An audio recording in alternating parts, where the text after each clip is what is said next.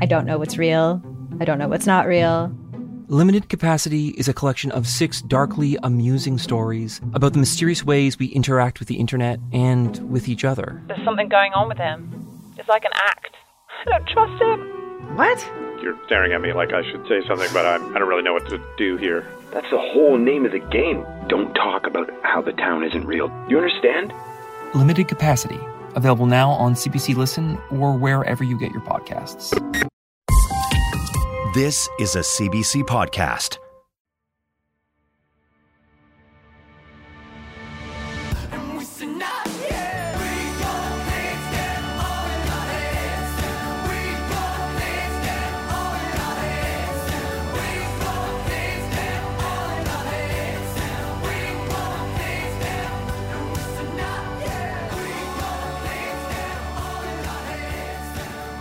You know what I did last night, guys? What'd you do last night? Uh, masturbated. Uh no, uh, actually, if you were if you care to know, I had sex. But that's not Oh, what wow. that, that's not what I was referring to. Uh, I I did something else other than have sex last night. Would you like to know what that was? Did you Sure. poop? I also did take a shit, but uh, but but that is not what I was referring to. Um, Did you eat food? I did do that too. Wow, you guys are Jesus Christ. Have you guys been spying on me? I did all those things Well, last you- night. You're on You've Twitter, got so cameras I mean, in your toilet. uh, um, I'm not really on Twitter. Uh, no, you know what I did? I watched, I rewatched two of um, some of my favorite horror films, and I bought a few more. Chucky. No, I watched Hereditary for like probably the fourth time, and another movie called Suspiria, which if you haven't watched it, I highly recommend it. Um, uh, you know, it's still September, but the most spectacular time of the year is right around the corner, and uh, right around the corner. and what I've been doing is I've been putting together, I'm compiling a list. So this is actually a call to action uh, to our listeners. But I've been compiling uh, compiling a list, and I'm going to watch uh, a horror movie a day for 31 days in October. And so I'm trying to like I'm trying to put together the list to make it um, to kind of like gradually get scarier and scarier and scarier until Halloween day when I I scare myself so bad that I I I I shit my pants. so you're you're gonna gradient scale 31 films. yeah. that Yeah, sounds challenge challenging. That It- sounds like you needed to do that work. You needed to start that work three weeks ago. Well, Yeah, if- what were you going to say there, Lauren? I was gonna say, I feel like it would be scarier if you didn't know when the scariest ones were. It would be like Hmm. scary roulette. Yeah, because it's like uh, boiling the fo- the whole like the boiling a frog, boil, Hey. boil the frog uh, idea. I actually kind of Yeah. I kind of like that idea. Take 31 films and just draw from a hat and and bang it out that way. That's kind of nice. I like that. yeah, But- because if you do it, you- if you don't you it just a little bit think too, like, scarier if- at a time, then it won't. Then they won't get scary. They'll just be whatever. But if you thought that you were going to be watching the scariest one last, and then I feel like you would have more scares early on in your experience because like you would you wouldn't be expecting them, and as soon as you would start to anticipate the fear, it probably wouldn't be as scary. Well, I feel he- like it would be a letdown. Here's the here's the problem with all that is um I've watched a lot of scary movies in my time.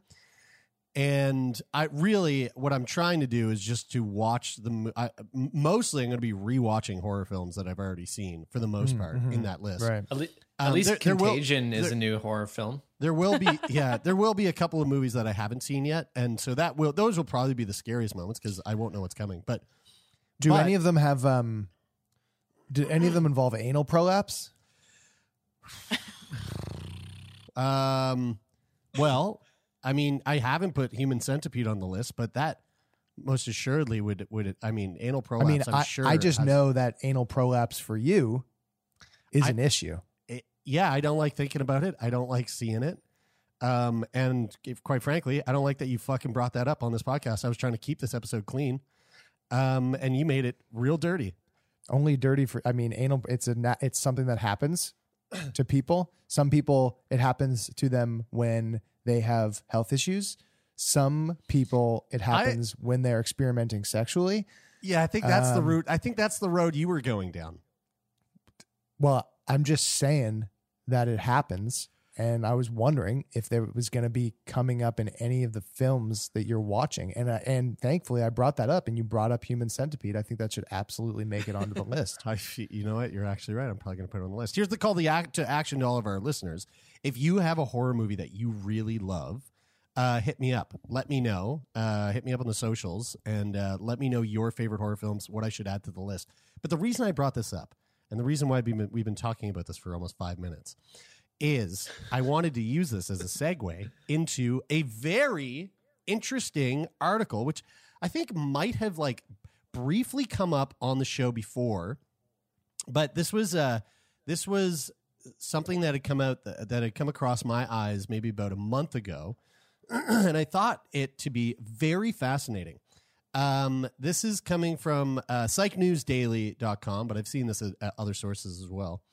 Uh, the title of the article is Horror Fans, Horror Fans Showed More Psychological Resilience During the Pandemic. Hmm. I feel like Uh, immediately my thought is like that makes sense. It Yeah. just makes sense to me. yeah. I think we I think we touched on this before actually, but May- now I mean it makes more con- contextual sense in in Oct- in the month of October. Yeah, a new study has found that fans of horror films showed more psychological resilience during the ongoing corona pa- pandemic. Likewise, fans of prepper genres, including alien invasion, apocalyptic, and zombie movies, also showed greater preparedness. That I one mean, makes a lot of that sense. makes a lot of sense. That makes a lot of sense. Yeah, actually, you- do you it's, it's feel- funny. This, this article does kind of get like tinfoily hat sort of like into Mm-hmm. that kind of prepper territory when I'm reading it. I'm like, oh, I'm glad I'm not. And if you don't have a bunker, Yeah, fuck you. yeah. Can we Yeah. can we can we be uh, can we be real for a minute though? Like in in terms, Jer, like of your preparedness for the pandemic, like scale of one to ten, how much do you love horror movies? And then one to ten, how prepared were you psychologically in terms of your psychological resilience for Well, the I'm gonna- pandemic? Yeah, I'm going to step in there and correct you. I, I, I'm not a, I don't, I don't, I don't, I'm not geared towards prepper movies. I, not that I don't like them, but like, No, I mean, but like I, in no, no, you're, I know, a horror I know, fan. I know, I know what you're saying. I like horror. I do like horror. I'm not big on prepper. So what I will say is that in terms of like, so well, uh, let me go. Let me go a little further into this article, and then I'll answer your question, Brian, because it's it's kind of Okay. interesting what they touch on here. These results because we should do our own little like we should do our own little test here afterwards and see how we stack up Mm, These results in of like our totally unscientific experiment. These results support the idea that exposure to scary fiction helps audiences to practice coping strategies that can be beneficial in real world situations. Through fiction, the authors write, people can learn how to escape dangerous predators, navigate novel si- social situations, and practice their mind reading and emotion regulation skills. The study, whose lead author was Coltan Scrivner at the University of Chicago, was published on September 15th in the journal Personality and Individual Differences. I love the names of, of journals. They're so they're fucking hilarious. For the study, Scrivener and his colleagues recruited 310 participants in April 2020. This was just after COVID 19 had been- had been declared a global pandemic. They asked the participants a number of questions about their viewing habits.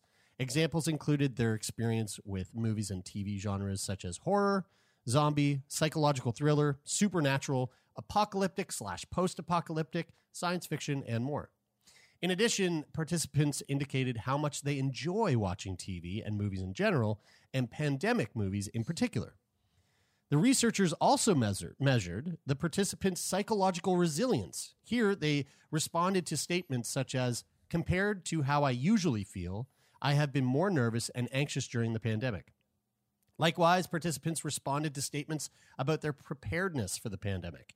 An example statement was I knew early on which items I should buy in preparation for a pandemic. Uh, the authors found that fans of horror films were significantly less likely to experience psychological distress during the pandemic, and fans of the prepper genre were significantly more prepared for the pandemic. The prepper genre included zombie apocalyptic, post apocalyptic, and alien invasion movies. Prepper fans also reported fewer negative disruptions in their life during the pandemic. Um, yeah, so it's really like kind of an It's interesting. because they didn't have jobs to lose. Yeah. well, I was gonna say, I think that preppers are like their maximum amount of smug right now, yeah. which they already fucking were to begin with. I, I just think it whole, makes a whole.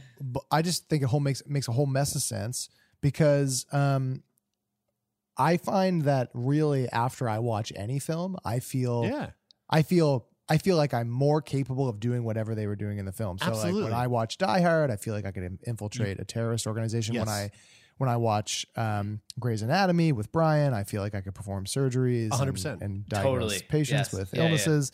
I just feel when I watch Into the Wild, I feel like I could go live in the woods with zero resources whatsoever And and, take care of myself just fine. Yeah. I, yeah, and and then die from them.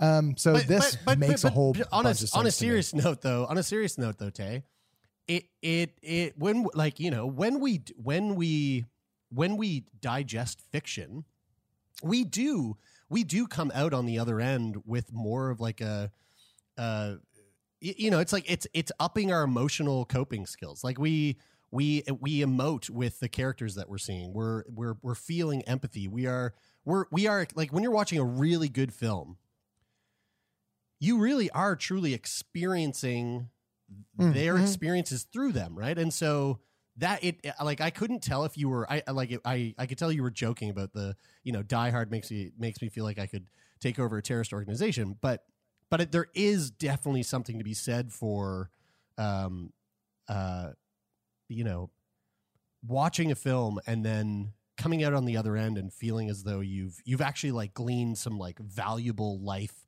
lessons from that. Well, th- Yeah, do you, would- do, you yeah, do you not agree? yeah. You don't you don't no, agree with no, that? Like someone, I- someone who like someone who's read quite a bit of fiction over your time, and someone who like a, a film lover like yourself. You you actually don't because I, I feel like you you think that's a bit silly. No, I don't think it's very silly. I just think that there's a that that when you stretch that out a little bit, it gets pretty funny. It is funny when you stretch it. it, is- I mean, it is. It is. It is. But like coming, but but actually coming back to like, I find this horror thing really really fascinating, especially like, okay, especially with um, especially uh, like looking at COVID, right? So like, if you had never watched um uh Contagion before uh March of 2020, and and then coming into COVID, and like maybe this is a bit of a stretch, but like coming into COVID and then going through that experience, there's no like there's no there's no way. Let's say you watch Contagion in January. And I then- actually did. Okay, okay. I watched Contagion for the first time in January, and I I remember watching it and looking at all the characters dealing with it and thinking, huh, "Sucks to suck." That'll never happen. Sucks to and then suck. two months later, it was life. Now, do you think that you gleaned anything from that experience, like whatsoever, whether whether that be small or or big, but like anything at all? Uh, I learned what R naught was. So I felt real smart when I was like on on on medical Twitter and seeing Right, people right, refer right. to what that is. Yeah. A, a little bit, but I don't know. I'm no I don't seek out like movies in that that kind of genre. I like Sure, watching them, sure. but, But I, I don't think- I- seek them out think- as much. I think the point that you're kind of missing here is that um Jaron like talking about this is is that um I don't think if you just watch one movie you're prepared for it. It's like the package of watching all of those, like watching a ton of them that that would make you more prepared. And Yes. think of it like this. Think of it like if you're the type of person who was like always watching movies on the the Hallmark challenge. Like I'm just using this as an example. Like What's the it definitely Hallmark wouldn't be me. challenge? The, the Hallmark cha- channel. Oh, sorry. Okay, all right. I was mean, like, I don't know anything sort of about this. competition that they're throwing every year. I I definitely don't watch the Hallmark channel. Like it wouldn't be I'm not referring to myself when I'm talking about this, but like if you're watching those movies all the time, they're like the tearjerker rom-com, yeah, like low budget but like always pulling at your emotional heartstrings. yeah. Something. And if you're watching those all the time, you He's in like probably he's done he's done several Hallmark Hallmark movies. Steve's a but friend but of if you're if you're watching those all the time, I imagine that you you probably have a larger emotional capacity to you know be there for somebody who's going through a tough challenge because like it's kind of like flexing that emotional muscle of of like Yeah. being Yeah, in that space where you're feeling moved by these characters that you're getting attached to and then that translates very well to being there for other people in the Yeah. real world. Well, we'd be. We'd I- I think that we'd that's be- true. We'd be very hypocritical if we didn't think that there was some uh, that there was some inkling of truth to this, because then that would mean that if people listen to this podcast, then they don't actually become more prepared for talking to people Yeah, about yeah, yeah, hard exactly. shit or Yeah. death or whatever. So there has to be some. We have to believe that there is, or else we we're hypocrites. It, it says here further on in the article in the case of horror movies, The authors suggest fans might have developed improved emotional coping skills by watching so many scary mo- movies, or so many scary mm. scenes, rather. These skills, in turn, might make them better able to deal with fear in the real world. And enhanced emotion regulation skills have previously been associated with increased psychological resilience. Quote, experiencing negative emotions in a safe setting, such as during a horror film, the authors write, quote, might help individuals hone strategies for dealing with fear and more calmly deal with fear eliciting situations in real life. It reminds me of when I watch like um when I watch uh, Run the slasher, Gauntlet. when I watch slasher films, um, in my head I'm going, I'm taking notes. I'm going, right. So if someone breaks into my house and they start Mhm. hiding in my closet, I ain't if I hear the noise in this room, I'm not gonna go into the closet by myself and go look like a fucking dum dum like this person. I'm gonna I'm gonna go straight for the baseball bat that I've hidden in the corner. You hear that, home invaders? Uh, Jared, that reminds me that my nail- suggestion, nail laced baseball my, bat. my recommendation for your spooky movie um, fest in October is Strangers. By far the scariest movie I've ever seen. Oh, That's yeah. the scariest movie you've ever seen, Brian. Yeah, I don't Yeah, know if it's yeah, the it's scariest, but it's, pretty purely terrifying. because it's it Wow. it's real. Like it's it, very real. Yeah, that's my It's- favorite thing about horror films is that it's like, believable. it's that you know it's like um it's like i know some people that are like oh i love horror movies but i'll never watch possession based films way too scary right or then there's people that are like oh Ah, I, lo- fun I is really love horror films but like man i will never fucking watch like th- slasher films because like it's it's just too much for me or whatever i was i always find that so funny that that people that there's like th- that there's types of horror that really fuck certain people up you know alexa turn on the lights Sorry, guys. It's getting you- dark. It's getting dark in here. I'm feeling spook. Oh, Jesus Christ! So- the lights are do you- still red from my from my horror film last Do night. you do you think that um do you think that there's a, a benefit then to doing something like running the gauntlet? no, that's actually uh, that's actually Or really or, horrible. or watching your mom says live. No, that's also let, let's really stop talking about both of those things. Really, uh, and and I no agree. inside jokes. You know, not not it's not so fun for our listeners Hey, because I'm uh, not well, fuck, I'm not fucking Our ex- list, our explaining listeners are more than welcome to go watch your mom says live. Uh, Or run the gauntlet? don't do not go watch Run the Gauntlet. And Brian, don't eh, tell people to go watch I'm not telling anybody to do mur- anything. Murder porn. Jesus Christ. we just got to CBC. You want to get us kicked off immediately? Go watch some snuff films, everyone. Hey, everyone. Have you, have you seen, how many people have you seen die in real life today? You want to go watch something fun? Jesus fuck. I'm, I'm scarred from you saying that. Um, yeah, well, uh, here's another really interesting thing. So you thought that study was cool. Oh, by the way, if you, if you're not watching horror films, go prep yourself. Go get prepped. W- Watch horror films, folks. Uh, It sounds like something sexual. Prepping, like being into prepping. I'm sure there's a just sexual like- component to somebody. I'm sure it is somewhere.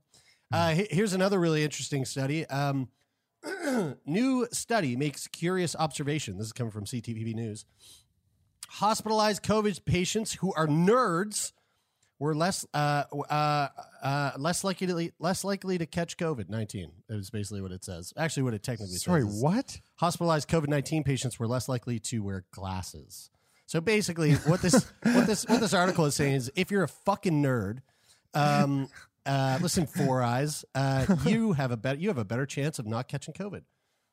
Ha ha ha. I'm not wearing my glasses right now, but as the glasses wearer, Yeah, I feel some type of vindicated. Because the thing is, like, right now is a bad time to be a glasses wearer because fucking glasses fog up all the time. You're wearing your mask. It is so annoying. Either way, you're blind. What does that like- even mean?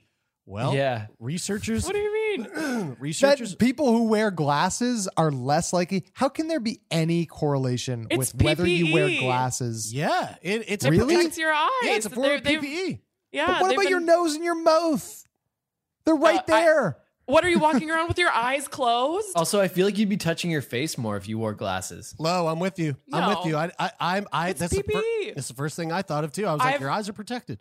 Exactly. Like I've heard doc I I read I read on medical Twitter that there is like thought and talk about getting people to wear goggles in Oh, public. Don't say, and that's why those face shields. Don't don't say Twitter if you're trying to convince Are Taylor of popular. anything. You say Yeah. you say Twitter and Taylor's like, oh yeah, Twitter, Yeah. technology. da, da, da, da, da, da." Dr. Lair's on I'm not Twitter, saying. I'm not saying I'm not saying that I want to have a full blown conversation about whether glasses are considered a form of PPE, but I would Let's like have it. to I Kelly, would like to on Twitter. I would like to ask the question to somebody who might know that we're talking to somebody when we're talking to somebody about some other thing that they would also know about this. Okay, we well, could some- hypothesize about this. or We could or definitely some, somebody speculate. Somebody with a degree someone with an md uh, tell us at letters at sickboypodcast.com who is correct here whether you're like me and jeremy and believe that glasses are a nerdy Well, I mean, guys, form of ppe we we, or- we literally have uh, Alex, uh, Alexandra Mae Jones from CTV literally wrote an article on the the study which was published uh, recently. Uh, a new study, the results which were published Wednesday in the journal JAMA JAMA Ophthalmology JAMA? J A M A Ophthalmology uh, found that there were there there was a smaller proportion of glasses wearers out of a sample of COVID nineteen patients at a hospital in China than the percentage of glasses wearers in the general population. Wear, wearing of eyeglasses is common among Chinese individuals of all ages, the study stated. However, since the outbreak of COVID 19 in Wuhan in December, we observed that few patients with eyeglasses were admitted in the hospital ward. Researchers looked at 276 COVID 19 patients admitted to Suzhou Zhenzhou Hospital. I, Great fucking- attempt. I think I nailed that. You did. Yeah, it was That pretty was good. pretty good, That was actually. pretty goddamn good. uh, between January and March, uh, they found only 16 had myopia and thus generally wore glasses more than eight hours a day. Myopia is the official term for nearsightedness, which is one of the most common reasons that people wear glasses. Those who are nearsighted are able to see things close to them clearly, but see objects that are further away as blurry. According to a previous 1985 study, of the general population in the Hubei province of China. The average rate of myopia among students aged 7 to 22 years in that region was 31.5%. Those some students would now be 42 to 57 years old, the study pointed out, which is close to the median age of our patients with COVID 19. but this new study of COVID 19 patients found that only 5.8% of those hospitalized with the virus wore glasses, a far lower percentage than 31.5%. It is important to note that this is an observational study, not one looking for causation. There's no reason to believe that wearing glasses protects against COVID 19 if you are Taylor MacGillivary, or that being blessed with perfect vision also makes you more susceptible to COVID 19, as Taylor MacGillivary has likely stated in his own brain. The researchers also acknowledged that the data from the previous 1985 study could have impacted the results because the age, region, and education level of the students that in that survey had some differences compared to our study population. Basically, it goes on to say uh, presently, many COVID 19 guidelines state the need to wear glasses uh, to in, avoid infection through the eyes, but most people only focus on wearing a mask and home isolation, ignoring the st- mandate to wear eyeglasses along with washing hands. So that's and that's a, that was a bike that was a quote there.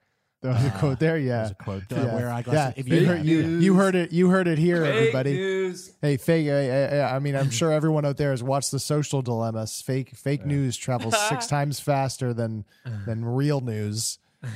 And that was a, Telling that was everybody s- then. And that was a snippet of that. but speaking of real news, I'm on occupational health and And uh, the title of this article is The Eyes Are a Gateway for COVID 19. Safety eyewear can help. From the company Yeah, that but sells the safety are- eyewear. Yeah, that's right. Yeah, yeah, yeah. You know, big, big glasses. I never trust anything big from big. glasses. I never trust anything from big glasses.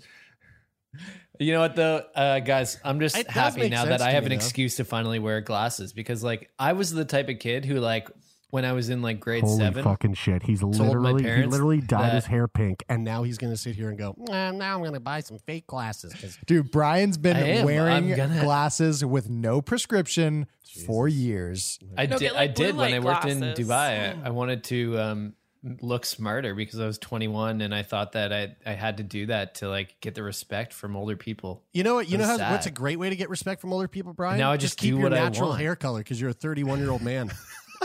you know what? You know what's sad that you conform to society's expectations. Yeah, man. I conform to Yeah. society's expectations. Yeah, I, I'm- man. I'm, polyamorous. Shut the fuck up.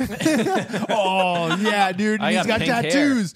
He's he's poly. Dude, he's poly. He's, He's got poly. polys, he's got tattoos. He's got tattoos oh, everywhere. I Look pierced, out, CBC. I pierced my own butthole. Oh, dude, he's got a pierced butthole. He's like the least society conforming guy ever. Society, man. Society, man. Uh, listen, Uh, speaking guys, of. I I hate our friendship and I hate this podcast. Uh, Oh, wow, no. you're, wow, you're such a baby. Uh, speaking of babies, I've got uh, I've got a little palate cleanser here before we throw to our conversation about etiquette, which um, Neither of any of you have. Neither of any of you have. all right, uh, yep. Uh, Yeah, we don't have grammar either. yeah, apparently, next, next week, boom. we're- Well, I next don't. week we're going to be doing a grammar episode. Uh, But I this, got grammar. this is uh, the sweetest thing I've ever heard in my life. Finland, fucking love Finland, to deploy coronavirus sniffing dogs at Helsinki Airport. Aw.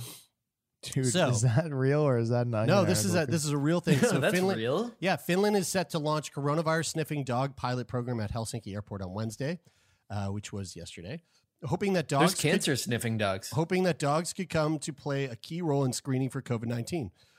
The voluntary canine test will deliver results within 10 seconds and require less than a minute of travelers' time, said Anna Helene Borkium, a researcher at the University of Helsinki who is using the trial to gather data. So, so what I what I've gathered here is that it's not that the dog is coming up to you and you sneeze on it and then it like sniffs your breath, your breath and goes and sits, and if it sits, you got COVID.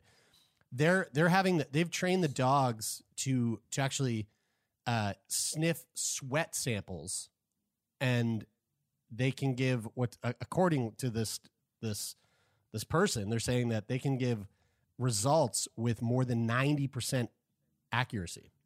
How do they get the sweat samples from you though? Uh, from the people. Well, people offer it up. So you, t- you so you take have a you, swab. have you flown? Do they tell you to? you take a swab, you put it, you put it under your taint, and then you just wipe your taint. There's always always sweat on the taint. Actually, Always. you know what? when you're, As, swa- as, when, you're, as, when you're flying, man, it's bad. as as really, much I as get you're cold. Whoa, you're a psycho.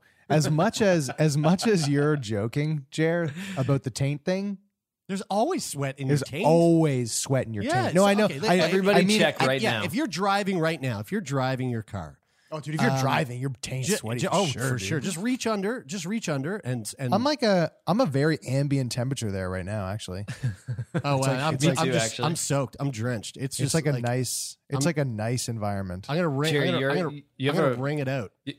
Oh. You have a you have a red light in your room, and it just looks like you're sitting in a sauna. so Yeah, I could dude. only imagine It's what hot. a sauna taint looks- would look like. It looks hot. Uh, do you guys want to know more about these dogs? Can, I, yes. can I tell you something that? No, can I tell you please something that? tell me more about y'all's date. can I tell you something really quick? I googled because when I said there's cancer sniffing dogs, I was like, I'm definitely right about this. So I Yeah, yeah, googled it to you make sure. definitely Dude, there's an article and it says an organization in Canada. This is from NBC. It says that um, there are uh, there's an organization in Canada now using dogs to d- detect cancer. Guess where they are? The director of cancer dogs, based in Nova Scotia. Oh yeah. Well, Almost I mean, certainly right? Halifax too. Here's um, a bit of a sad story, but a true story. Um, my wife, so Bridie and Todd, her her boyfriend, their, their dog Rose, My is wife. a is a um, Rose is a German short hair pointer. So like this like hunting dog. They're very beautiful, very sleek, pretty, pretty, pretty dogs. Super and neat. Rose and my dog Bigby, uh, the late and great Bigby, were brother and sister, and they were best friends. And uh, Bigby, Bigby had a uh, he had a bunch of brain tumors, but we had no idea. And this was before he started having seizures. We were noticing um, Rose like like aggressively sniffing his head all the time, sniffing his head constantly. Like they're hanging out, and she'd just be like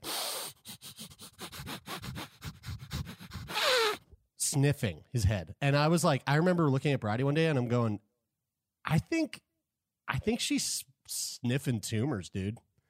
And Brady was like, "No, don't say that." And I was like, "I'm telling you, I think he, I think she's like sniffing at the tumors." Sure enough, he started having seizures. We took him to the vet. The vet was like, "Yeah, it's definitely brain tumors," and uh, and now Bigby's dead. So we didn't we didn't Wow. fucking listen to Rose. We didn't listen to her. Listen to your dogs. If your dog sniffs you and sits, you have COVID. Okay. So and you and it, it says Especially- that in this art, it says that in this article here. If the if dog sniffs they- you and sits, it, you want your taint. you have COVID. Ninety percent accuracy. Man, I feel like every time we have a conversation on Sick Boy now for Feel Good Friday, I'm less sure about factual information than I was going into the conversation. No, well, I think that's the dude. goal. We're doing our job. We're a harbinger of truth. Yes, we are. And also, we're a comedy podcast, and Brian doesn't can't tell the difference between jokes and real life. Exactly. That's why I don't know nothing. Um, and grammar, what's that? actually, you know, speaking of that, no, actually, I'll, I'll say I'll save this for off the mic because I don't know if that would be okay to say. Uh, you- I'm gonna, I'm gonna, uh, you know, fuck it. Anyway, if you want to look up at these dog, look these dogs up. Just go uh, dog sniffing COVID dogs. Google dog sniffing COVID dogs. Guaranteed something will come up. Almost certainly you'll get what Jer's hoping you'll find. All right, listen. Uh, let's throw this episode with our friend Elaine Swann, the uh, the the etiquette coach down in the U.S. who's who's just uh, just teaching all the folks how to be more etiquette, more etiquette.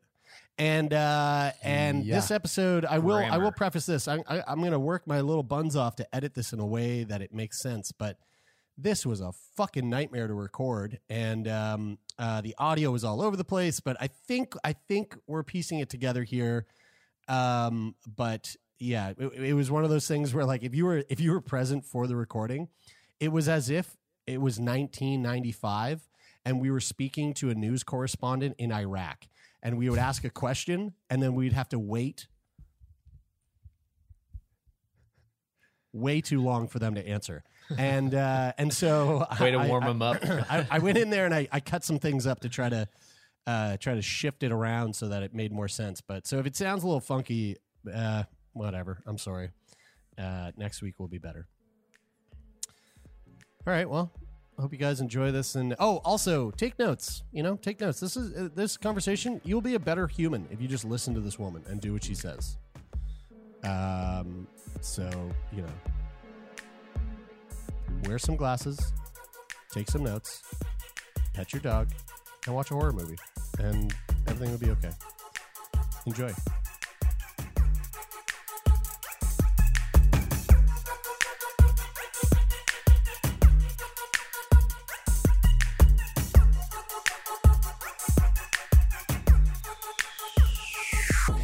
Excited for this conversation uh, for not so much for myself, but far much more for Brian and Taylor. So today we are sitting down with uh, none other than Elaine Swann, who is um, uh, the founder of the Swann School of Protocol, coming straight from Swann HQ all the way down in uh, California.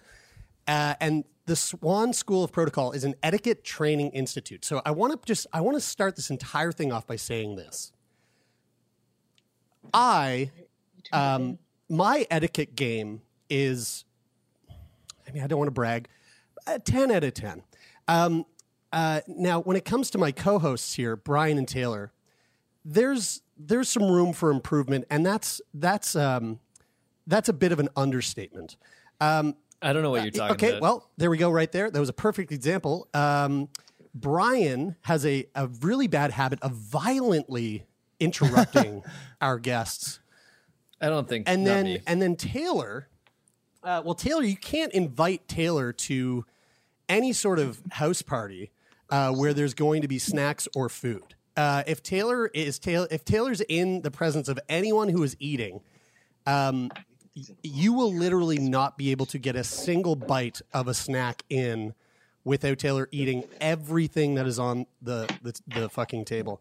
So agree to I- I think you know a big part of this conversation is um, to talk to Elaine about COVID etiquette, but also I'm hoping that the two of you idiots will be able to glean something from uh, Elaine while we dive into the the world of etiquette. So, uh, Elaine, I guess the first question that I have for you is uh, is what is etiquette for Brian and Taylor, in case they're not they're not uh, aware of what etiquette truly is? Well, you know, etiquette is not a bunch of rules. I can tell you that. Uh, that kind of where someone's going to come and you know hit you on the hand with a uh, ruler and tell you what you're doing wrong.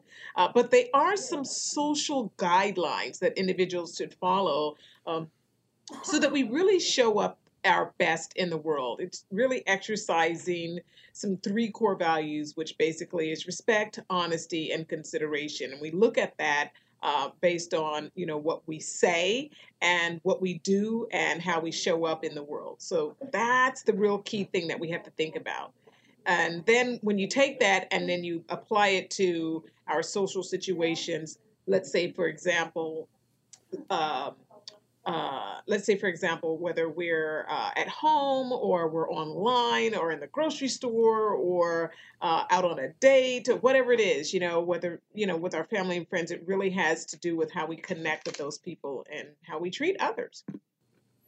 Uh, Brian and Taylor, are you taking notes? Uh, Jer, I grew Yes, up I on a golf course, so I am well versed in etiquette. Contrary to your clear belief in, in- in- now, now etiquette around snacks could probably do could probably use some work. I agree. hey, hey, man, use some work. That all right? Yeah, Could yeah, just that's- use a just a like a weekend workshop. That's all I need. Yeah. So, so wait, Elaine, etiquette. how do people end up Okay. at the at the Swann School for Etiquette? Like, like, do you come? Do you do people come to you and say, "I think I need help with my etiquette"? Listen, I have, uh, well, people end up here, for example, we've got women that contact us and they say, you know, my fiance, my husband, my boyfriend, what have you, eats like a caveman. You know, can you help? And so uh, they schedule some time to come and spend with us here at the Swann School of Protocol. And then, of course, we've got parents who say that their, their children, they need help as well. Uh, typically, people end up here because there's something that's happening in their life that, you know, where they need that shift. You know, maybe they're not you know showing up well in the workplace or or they've gotten a new job and they want to kind of make that transition so that they can you know really um, uh, be uh, more uh, professional in their in, in their particular environment or maybe they're coming into a family and uh, maybe that family is more you know is very refined and they they they you know do a lot of things that maybe that person is not used to used to. It's kind of like you know like you said you know going to you, some people not everyone grows up on a golf course you know and that's in that kind of arena and so they need help in navigating those situations. So they come to the Swann school of protocol so we can get them into shape It's funny because Taylor, you didn't you didn't spe- I, I I feel like you're leading Elaine on there a little bit because you did not specify the fact that you grew up in a you grew up in a uh, in a town that had a, a golf course on it that was not in your neighborhood, and you would spend pretty much every day uh, with a little rat pack of friends of yours going to that golf course at under the under the under the night sky to steal golf balls. No, that's not what I that, that have been meant. hit. No, Anyway, whatever. We don't have to get we don't have to get into the history of, of you and golf courses, but whatever. Well, I, I do Um, want to. uh, I do want to say on that that I that I understand that there is like that is there- not proper this is a that was a that was a bold faced lie from Jeremie. One of many that we'll hear throughout this recording, I'm sure. And that's and that's Jeremie's etiquette faux, uh, flaw. that, I'm he's a- just, that he's, a a, that he's a chronic liar. a fucking chronic liar. A liar. Um, I do I do want to I do want to telling acknowledge lies there in okay that in one that of the though. three core values respect honesty and consideration so we got That's to be right, honest that's right. right. Yeah. and I do I do want to acknowledge in that that that that there is that I I, I understand now after hearing you um, uh, go through that um, you know list of reasons why people might find themselves um, coming uh, to you, Elaine, is that there is a that in every little subsect of everyday life, different situations, there is always sort of a different etiquette protocol that I assume that I guess fa- always falls under those three uh, like core values that you just mentioned. Um, but I, I'm thinking of I went I, I went I went through um, the public school system my whole life, and then in high school, I I, I ended up um, playing hockey on a scholarship at a private school in the states, and and all of a sudden I was thrust into this private school environment that was very very foreign to me, and I was constantly being being told, "Hey, this is how you do this, and this is how you do that," and like even though you know like Mm. I understood etiquette from the golf from my from the golf course perspective. I didn't understand it in like formal dinner settings and all of these different things that all of a sudden were being thrust at me as a 16 year old who thinks they know everything and doesn't need any uh, doesn't need any help doing anything. I understand they in the in in this new era of COVID where all of a sudden the entire planet has been given this situation under which we are all sort of looking at each other thinking hey i'm i'm doing this. Why aren't you doing that? Or or or hey you don't have to you don't have to take it that far. Like there's a, there's a lot of like there's a lot of um discontent obviously being sown with the new environment that we that we see ourselves in. How how are you seeing this new environment of etiquette play out over the last six months? Mm-hmm. You know, it's really been quite uh, challenging for a lot of people. I think with the just everything that's going on aside from COVID, uh, we and the fact that you know we've been self quarantining, and then you know here in the U.S. there's the the the social uh, challenges that we're having. I think all of that piled onto, and then we're on an election cycle right now too. So people Mhm. tend to always be at odds during the you know this time of year um, here in the U.S. And so I think here uh, across the you know the globe, people are really being affected affected in in a very very challenging way. And the guidelines that are put forth again. So here we go with those guidelines. Those guidelines that are put forth are are not necessarily ones that that everyone believes in and everyone wants to follow. And so that's what makes this uh, quite. Uh, uh, awkward when it comes to socialization and the way we interact with one another which is why you know every other day we're seeing viral videos of people getting really angry because they they're you know whether they're in a grocery store or out in a park or or you know something they're angry because they're being asked to follow these instructions and they don't want to or maybe someone's trying to police other people. So i have been very very busy with trying to help our world be a better place uh, within these last six months so that on the Mm. other end of this because we know it's going to e- end eventually um, at least our relationships can can be somewhat intact. I mean everything from you know canceled weddings to you know people having little social pod parties and other people are left out. You know how do you deal with it? Because your friend doesn't want to practice social distancing. I mean there's so many things that are happening right now. So it's really challenging right now. I think relationships are challenged uh, uh, you know family family dynamics have been challenged in this.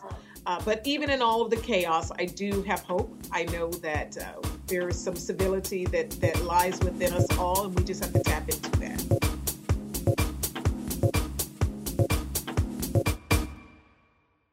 Think of your favorite one hit wonder, Or that overpriced toy your parents would never let you have? or that TV show that no one else remembers because it was canceled way too soon. Now, what if we could fix it? I'm Franchesca Ramsey. And I'm DeLon Grant. And after 20 years of friendship, we are now hosting a new nostalgia podcast called Let Me Fix It. Each episode, we'll dig into our favorite celebrities, shows, and brands of yesteryear, and then imagine what it would take to repackage them for relevance today. Think of our show as an intervention, but with way less stakes. So subscribe to Let Me Fix It wherever you get your favorite podcasts. How do you how do you I know that one of you mentioned that one of your pillars is is respect and you're talking about like the polarization of of the country and really the continent right now. I think it, it it's even happening here in in Canada. Um, how do you show respect for someone who you know might not be following or or using good and proper etiquette and and respect them and have like a constructive conversation or or discourse with a person who isn't willing to meet you in that kind of common space of showing respect for you. I believe it is possible to have a constructive conversation with an individual who maybe doesn't necessarily see eye to eye, or perhaps they're not necessarily respecting uh, what's being asked of all of us as we as we deal with COVID. Uh, but the, the key here is to really focus on those people who really have an impact on your life. Uh, for example, for the person who is, you know, far away from you, they're kind of, you know, in their own space, and maybe they're not wearing a mask, for example, or you notice that they're not social distancing or what have you. If they're not in your space, um, mind your business and leave those people alone. All right. Um, now, for the people who are in your personal space, right? Now, this is where you do have to have this sort of conversation. You do have to ask for that level of respect. But my recommendation is to not uh, uh, uh, utilize language that's going to uh, make the other individual feel as if you're accusing them of, of not being in step with what's re- what's being requested. So avoid those phrases where you you're saying to them, "You need to put your mask on," or "You need to practice social distancing," or "You need to do this." So try to avoid that, and instead use phrases that are centered around "I" or "we" or "us." For Mm. example, you're in the grocery store, somebody's all up on you, right? And you want them to step back. So in your head, you say, get back. But out loud, we can't do that because that wouldn't be very nice, right? so instead, we would say, well, can we put a little extra space in between us, please? Or I need a little bit more space, please. So you're, it's more I and we and us as opposed to you need to step back. Mm-hmm. Yeah. Right. Interesting. That I like a- that. Yeah. th- there's something. There's there is something really nice about that. There's something. You know, it's like it's it's it's more inclusive and less and less like finger pointy. And and and, and it, it it's funny because like it we are in this we are in this time where where it seems like everyone's running just a little bit more hot you know? Everyone's a little bit uh, on edge.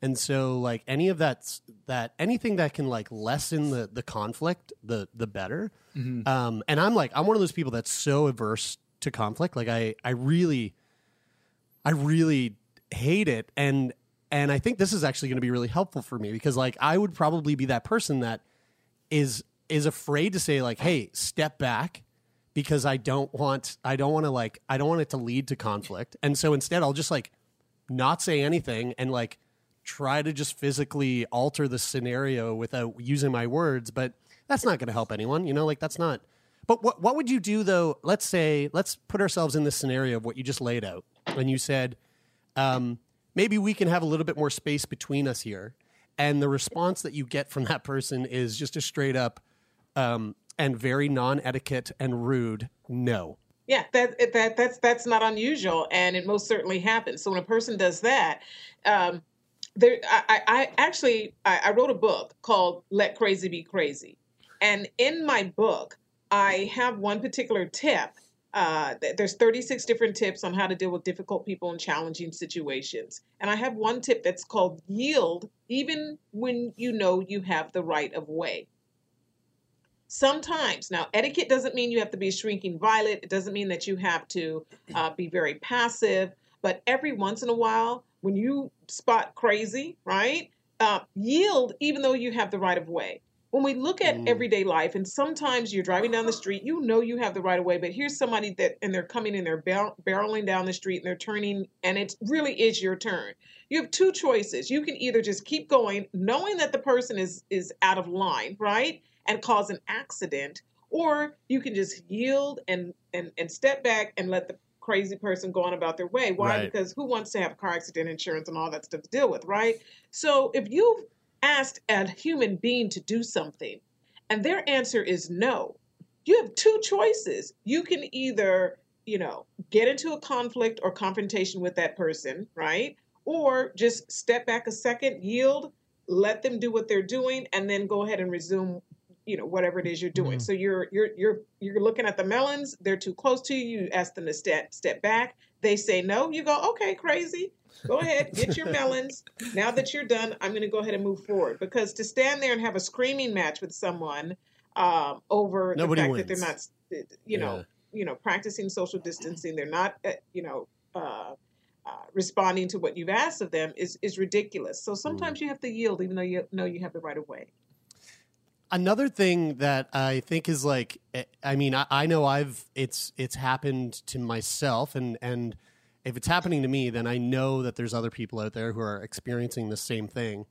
But um, you know, here here I don't know what it's what it's like down in um, in uh, Carlsbad, where you are in California, but here in Atlantic Canada, we have this nice little Atlantic Canadian bubble where you know uh, the the three provinces that make up Atlantic Canada or the four provinces like we can we can travel in between each province freely um, without quarantining. And you know the numbers are quite low in terms of covid numbers but people are still trying to i, I think practice like um, you know good social distancing um, uh, etiquette. And and uh, one thing that that I've noticed come up is like receiving an invitation to maybe an outing or a gathering where it's it's a little bit outside of my like social bubble and not feeling comfortable myself with like attending this one particular event or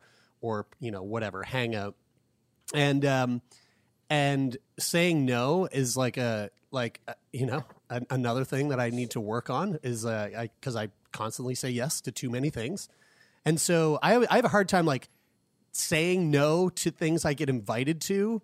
Um, I sometimes just make up a lie and say something that's completely not true to get myself out of it. Uh, and when I say sometimes, always. That's bad um, so it's bad etiquette. So so you know, I mean, it's one thing on on like a normal circumstances, but maybe even like it through the lens of of the current time we're living in and through COVID. Like, what is the what would you recommend to people? Who are are turning down invitations, um, you know, whether that's within their social group or, or outside of it. Yeah, and I think around the world, what's what has happened, and, and not only with, with you all there in, in Canada, but people are creating these social bubbles. And the social bubbles tend to consist of either close friends or close family members who have been spending time together throughout this pandemic. You know, they're they're, they're comfortable with with being with one another, and that's really great. I think it's important for our well-being that we have connections outside of our the four walls of our own home. So that's good. And so with these events that people are attending, uh, it, it, it there are some instances where maybe we feel like, oh, people are not really going to be practicing social distancing, or perhaps there's just going to be too many people there, and this is not something I want to go to. So when you want to say no, uh, my recommendation is to definitely do not lie. I mean, I it's it's it's hard it is as hard as it is. Uh, don't lie because once you tell a lie, then you have to really kind of follow that line and cover it up Integrity. and stay in tune with it and so forth Yeah. like that. But really decline those invitations the same way you would anything else, but just keep it short. Don't go into any COVID reasons and don't uh, make it so, you know, so uh, uh, horrible that there's no way you could be there because you're, you know, literally nearly hospitalized. But focus more so on the next time you can get together. So you're going to kind of pivot and put that person's attention on something else. So your answer is a very quick, nope, I won't be able to make it. But oh man, I can't wait till we're able to get together for such and such. You know, later on we'll be able to do this. How about we, you know, um, you know, hang out here or there, or might, maybe you and I can do something one on one. You know, that sort of thing. I like Uh, most especially if they're in your bubble. If they're already in your bubble, then that's really great. So your your answer is no, but then pivot a little bit and focus on the time that you can get together or something that you can do again, like I said, one on one. As opposed to going into this deep explanation of, Yeah. of why. This is the one thing I think we should try to avoid doing is that long COVID. You guys aren't following it. No one's there. So and so's not going to be wearing a mask, and you guys aren't doing this and that, and so forth. So, because now we're putting people on the defense and really um, not really being considerate to the fact that they may have an opinion of, of this whole thing and uh, they uh, everybody has a different perspective and so we don't want to put other people down and, and make them feel uneasy about the choices Mhm. they're making because it's their choice it's their life and so rather than making them feel uneasy about it it's best to focus more so on your relationship and what you can do outside of that crazy party that they're going to have Nice. You um you mentioned something earlier that really stuck out to me, um, which was which was, you know, if if you're not in that person's immediate if you're not in that person's immediate circle or that immediate circumstance, you know, mind your business. And and there and the the the thought that came up for me there is the the the arena of social media in in general, but in COVID specifically, you know, you see somebody, they take a photo, they're they're with somebody, um, and they're not wearing a mask, and then and then and somebody jumps on and starts just freaking out on this person because they're not wearing a mask and giving them a super hard time with zero context of what the photo was, where it was taken, who they were with, et cetera, et cetera, et cetera. Um, so I guess in a more broad sense, that that is part and parcel of what we see on social media every day in every circumstance in every situation that there is a total lack of context being conveyed to the person that is viewing posts on Facebook and, and Instagram, but yet people weighing in as if they've got all the details and they are judge, juror, and executioner. Do you ever do you ever deal with people or give advice to people on how to on how to behave and how to follow etiquette in the era of social media? I do absolutely. Uh, t- two things as far as social media is concerned is number one, if you are going to have an event and you've only invited a small number of people, my recommendation is don't post a bunch of stuff online if you don't want to deal with the questions of why was I not invited. Uh, if someone else kind of slips through the cracks and they do post something online and someone asks you, you know, why wasn't I invited? I wasn't there uh, my recommendation is to respond in this manner. Just say to them, you know, I am still practicing social distancing and I'm doing things with a more, you know, smaller group with, and so uh, I'm doing things. Uh, I'm, I'm hanging out with just a very small group of people. This was a very small event, but I'm looking forward to the time to where you know we can get together again and then that's when you mention something that you have fun with. I'm looking forward to our and you know our, our weekly Taco Tuesdays. So I'm looking forward to our weekly Wine Wednesdays, and we can get back together again. So just acknowledge it. Just acknowledge and let them know. Tell the truth straight up. You know, Mhm. I'm just doing stuff in really small groups right now, but love you, buddy, and looking forward to the next time we can get together. That's great. So that's one thing that we can do. The other thing, as far as social media is concerned, is we should not be trying to police other people online. Mind your business. If you see somebody take a picture with their friend or their family and they're not wearing masks, wh- what's whatever's happening in that particular situation is really none of your business. And um, we just should not be trying to police other individuals on social media. You don't know if those folks live together. Um, and even if they do, or, or or or what have you, or maybe they're all part of their own social, you know, social bubble, because we do recognize that lots of folks have those intimate bubbles. But we should mind our business and not utilize social media to try to police other people. I think that's quite rude. When it Taylor mentioned uh, talking about uh, behavior change, and and I was thinking about like like what it actually takes to um, to create behavioral changes, and I think a lot of uh, the work that psychologists and therapists do, and I'm wondering if there is some crossover in what you do as um, an etiquette consultant or or teacher and and the things that psychologists or therapists would do to to kind of cultivate these behavioral changes Yeah, there is. I think uh, without uh, it's funny because a, a lot of times when I do talks and uh, whether it's on television or uh, in person, you know, for conferences and things like that, pre-COVID, a lot of times I would wind up on the stage with uh, the, the the same folks that are helping as far as you know uh, mental uh, wellness is concerned. And I do think, you know, a lot of times one of the things that I share with individuals is is to focus on how our words and actions affect other people. Mm. That I think that the, the, the key here is to look in, you know, look deeply at what we say and how we behave and how that's going to affect others. When we do that, it allows us to really show up better in our world. Uh, we we are able to cultivate more meaningful relationships and uh, and and preserve the ones that you know that, that we do have So I, I, I do believe that that's a, it, is very important, and I and and when we think about these relationships and the impact that our behavior has on them, it it really is um, beneficial to our well being as an individual. Hmm. Well, I got to say, you know, I I knew coming into this conversation that um, you know the, the- we were we were going to be covering a lot of things that uh, I'm already very aware of and have pretty much dialed in over the last 32 years of my life, thanks to my upbringing, uh, which we don't even have to get into right now. But it's uh, it's royalty Uh, anyway, whatever. Um, and and I'm glad that um, that you know I, I could see the entire time you were talking, Elaine. I could see Taylor and Brian really like nodding very heavily. I could see Taylor taking notes. Like I, th- I think this is really landing with them, which is important. And this is the entire reason why we had Lauren set this up was because these guys need help, and and I think you've provided that help for them today.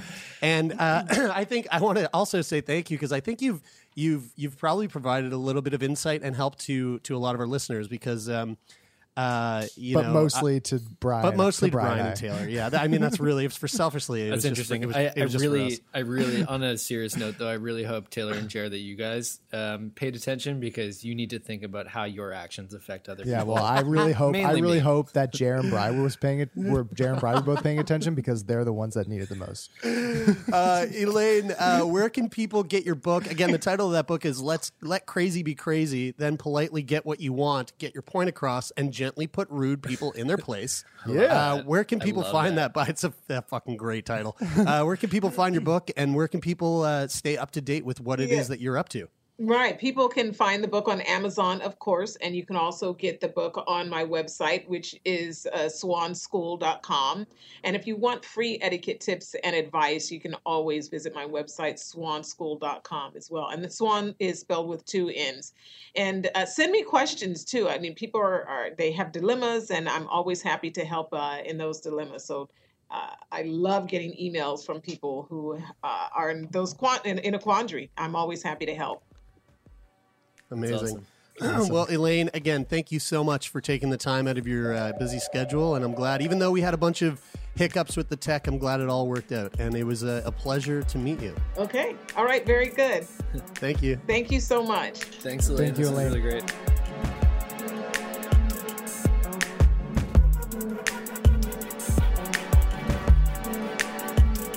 Well, there you go. Do you feel like a better human now for having listened to Elaine Swann of the Swann School of, of Etiquette? I almost said I feel- Swann School of I feel like I feel like you I feel like you two in particular, Jared and Brian, will, will have taken a, a, a lot from that conversation. Yeah, I was kind of, I was thinking the same about you two.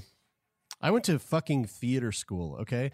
I literally had to learn uh, the art of etiquette because I don't know if you know this, but thespians get knighted.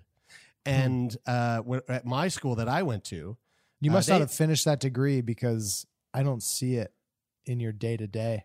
Uh, Yeah. well, it, no, no, no. This is all part of my character. You see, I was I'm- gonna say, I'm- I, I, You're good this- at acting. Yes, this is called method acting. And so when when the when I when I'm not on, when I'm when I know I'm not I don't have an audience and uh, you would be a part of the audience. Um I am I don't I well I don't I, I actually should uh, kind of coming out now with my got to bring my regular accent back. I don't want to slip into my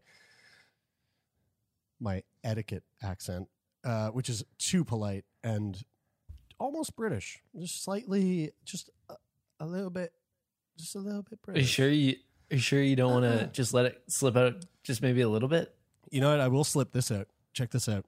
Oh no no no my no, no. after No, listening don't to the episode, no. my taint no, is no, so sweaty. Don't- Look at this. No, don't. Stop. No, no, no, no, Stop. no, no. Daddy. Oh my god. Oh, Daddy, daddy, no. daddy, no, no, no, no, no, No. no, no, no, no, no. Ugh! Don't do that. Lauren, you look so pleased. Beep boop beep boop beep. I'm calling HR. Dude, people just got the, the, Ring, ring, the- ring, people ring. just got the au- people just got the audio audio version of a of a, a, a of of an official complaint. This is that was horrible. I can't believe you Uh, you exposed guys- me to that. Do you guys want to hear what it sounds like? They have a taint rubbed on a SM7B microphone. It's so ironic that Oh, dude. Oh, That's no, no, so no. funny because I've Oh, been God. wondering that all day. it's really ironic that this is what's happening after the conversation that we just had. Do you respect me at all, Jeremie? Is this a joke? No, but you Where's know what your- is a joke? You know what Where actually is, a, is a your joke? etiquette? Here, here's the joke. Uh, that study about horror films made it up. Here's another joke. The glasses thing, fake. Uh, also, dog sniffing COVID, fucking made that up too. A- April Fools, everybody. Fucking got all y'all dumbasses out there. Uh, thanks for nothing. We don't like you. And if you're a part of our Patreon, well, we like you. But everyone else, go fuck yourself. Uh, also, by the way, we're Oh not my even, God. We're not even with the CBC. Psych. we're this is BBC bitches. All right, we out of here. Peace. We out. We up out of here. oh, dude, oh, dude, his accent, his accent's changing so quickly. He's slipping out of his etiquette and and and into and into some type of drawl where, like, where did what happened? I can't believe this episode hasn't ended yet. I actually Googled dog sniffing COVID dogs and it's real though. What? Yeah, yeah, it is. It, it actually is real, and so It is real, and you know where I found it? Fucking Twitter. that's it. That's it. Yeah, Twitter, Boom. Twitter's Twitter's uh, twi- Twitter is Twitter is really the benchmark of social etiquette, and I think we should just leave it at that. It's benchmark of something. Uh, that is it for this week, folks. Uh, thank you for tuning in. We will be back next week, as we always are, uh, Mondays and Fridays. And um, you know, if you like what you see here and you want some more of this shit, go to Instagram or Twitter and follow at Sick Boy Podcast because we're on there. There's a bunch of good shit there too. There's some other things that you guys could say if you want to just chime in there to have to, or we can just wrap it up as is. I thought Oh, Taylor was sorry. going to say something. Oh, sorry. I didn't. Uh, I didn't get the hint that that was the uh, that that was it. That Oh, was yeah, the oh, sign-off oh, really? Okay. When I said uh, thanks for listening, we're done now, and uh, here's something you can do to support us. This is the worst. This is the worst Hey, episode. hey, hey. we've ever Well, done. you know what? Well, you know what? I've actually do have a couple of things I want to say. I dare you. I love how I I, have a love couple- how, I love how he has to bring up the script that I, I have a. on how to. I have how a. to- I have a couple of things I want to say. All right. Yeah. Okay. Yeah. Keep vamping while you bring up the script in Google Docs. What I want to say is, Oh, Jesus Christ. This is- Honestly, if, if there's you- anybody out there that wants to send us a letter about how shitty this episode was, you can send it to letters at sickboypodcast.com. Hey man, actually, uh, but hey now, Mm. uh, don't discredit Elaine. She was uh, she was great. This was a great conversation. Oh yeah, that part was that part was good. well, if you want to do that, um, or if you want us to to read any comments on the show, uh, or if you want to apply to be on the show, if you want to be an, one of our awesome guests, you can go to sickboypodcast.com slash contact, or you can email us directly at letters at sickboypodcast.com. Now, don't apply for the show at letters at sickboypodcast.com. don't, don't, don't, don't do that. But, but if you've got a if you've got a neat story that you want to share oh, with us and you want us to maybe read it, possibly read it on the show, letters at sickboypodcast.com. Folks, I 'Cause if you- swear to God, if this is your first time listening to the show, I swear to God, we usually have better our shit- we usually have our shit together. Because if you send an application to be on the show to letters, I'm a, I'm gonna delete it, Yeah, we're gonna, we're and I'm gonna yeah, feel happy about it. we're gonna we're gonna use that letter as kindling.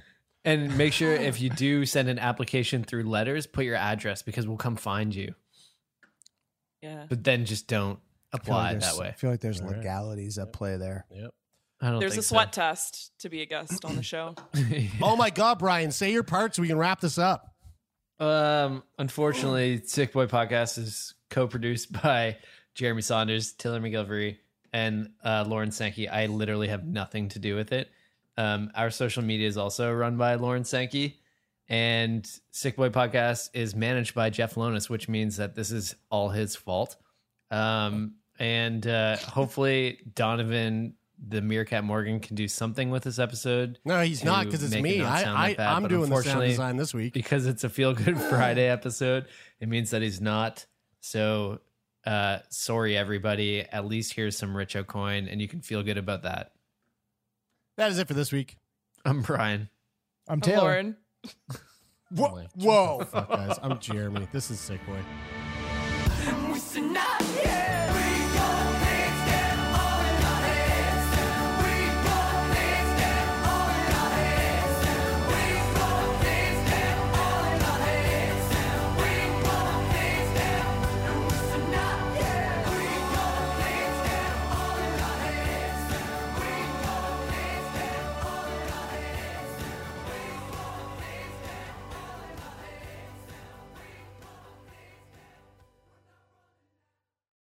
For more CBC podcasts, go to cbc.ca slash podcasts.